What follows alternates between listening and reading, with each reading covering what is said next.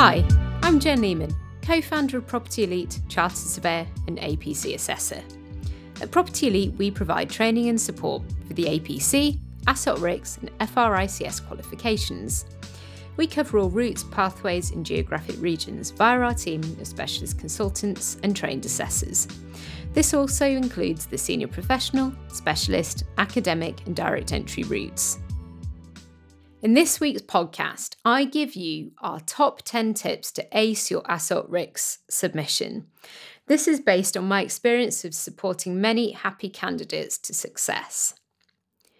Number one is to get your submission right first time. Read the candidate guide carefully and ensure that you all submit all elements required by RICS. These are the summary of experience, case study, and CPD records. You also need to complete the online RICS ethics module and test.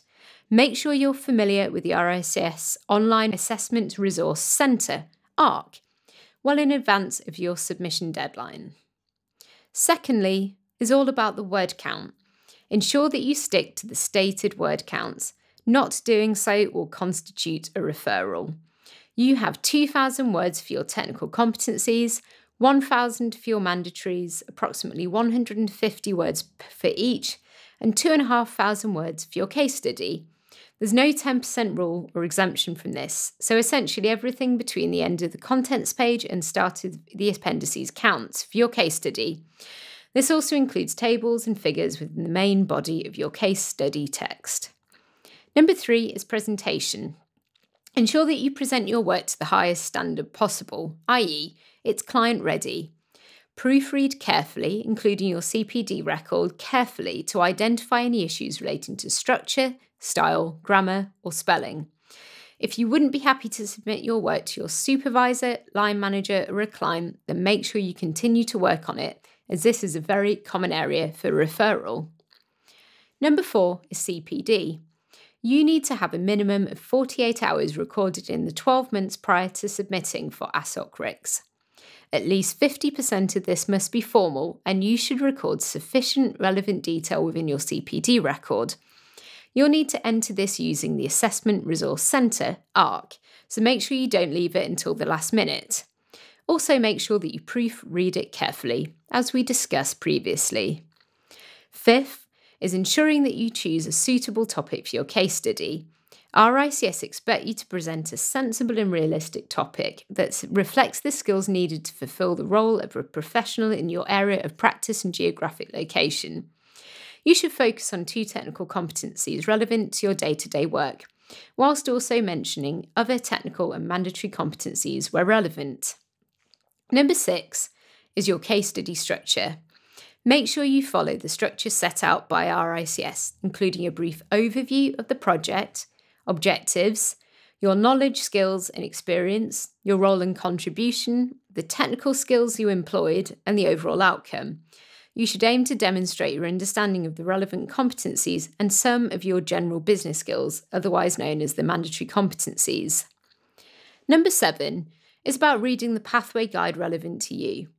You will need to submit your summary of experience based on seven mandatory competencies. The eighth, conduct rules, ethics, and professional practice, requires no written submission and is instead assessed solely via the online ethics module and test, as well as six technical competencies.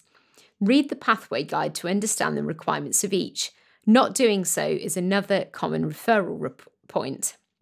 For your mandatory competencies, one brief example is required for each, whilst for your technical competencies, you need to clearly state perhaps two or three specific examples.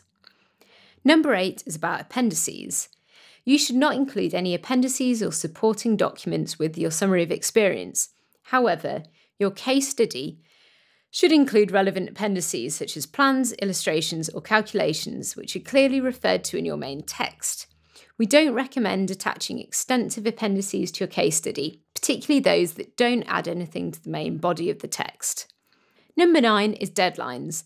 Ensure you're prepared well in advance to submit your AssocRICS submission whilst the window is open. Missing this means that you'll need to wait until the next window opens. You can check the relevant dates using the RICS website, ensuring you select your appropriate world region and pathway. Number 10, and finally, is your counsellor and proposer. You need to ensure that you have a counsellor to sign off your submission and a proposer to endorse your submission. The proposer needs to be an RICS member, so AssocRICS of four years plus, MRICS or FRICS. Both parties need to be available prior to submission, so don't leave it until the last minute. You can actually use the same person to fulfill both roles, and they don't necessarily need to be from the same organisation as you.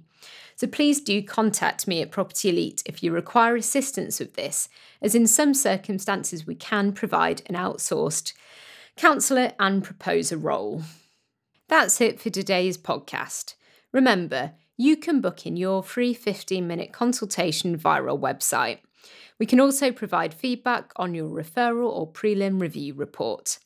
If you head to our website, you can also access our other free support resources, including our ebook guides, podcast, videos, quizzes, blog, and CPD newsletter.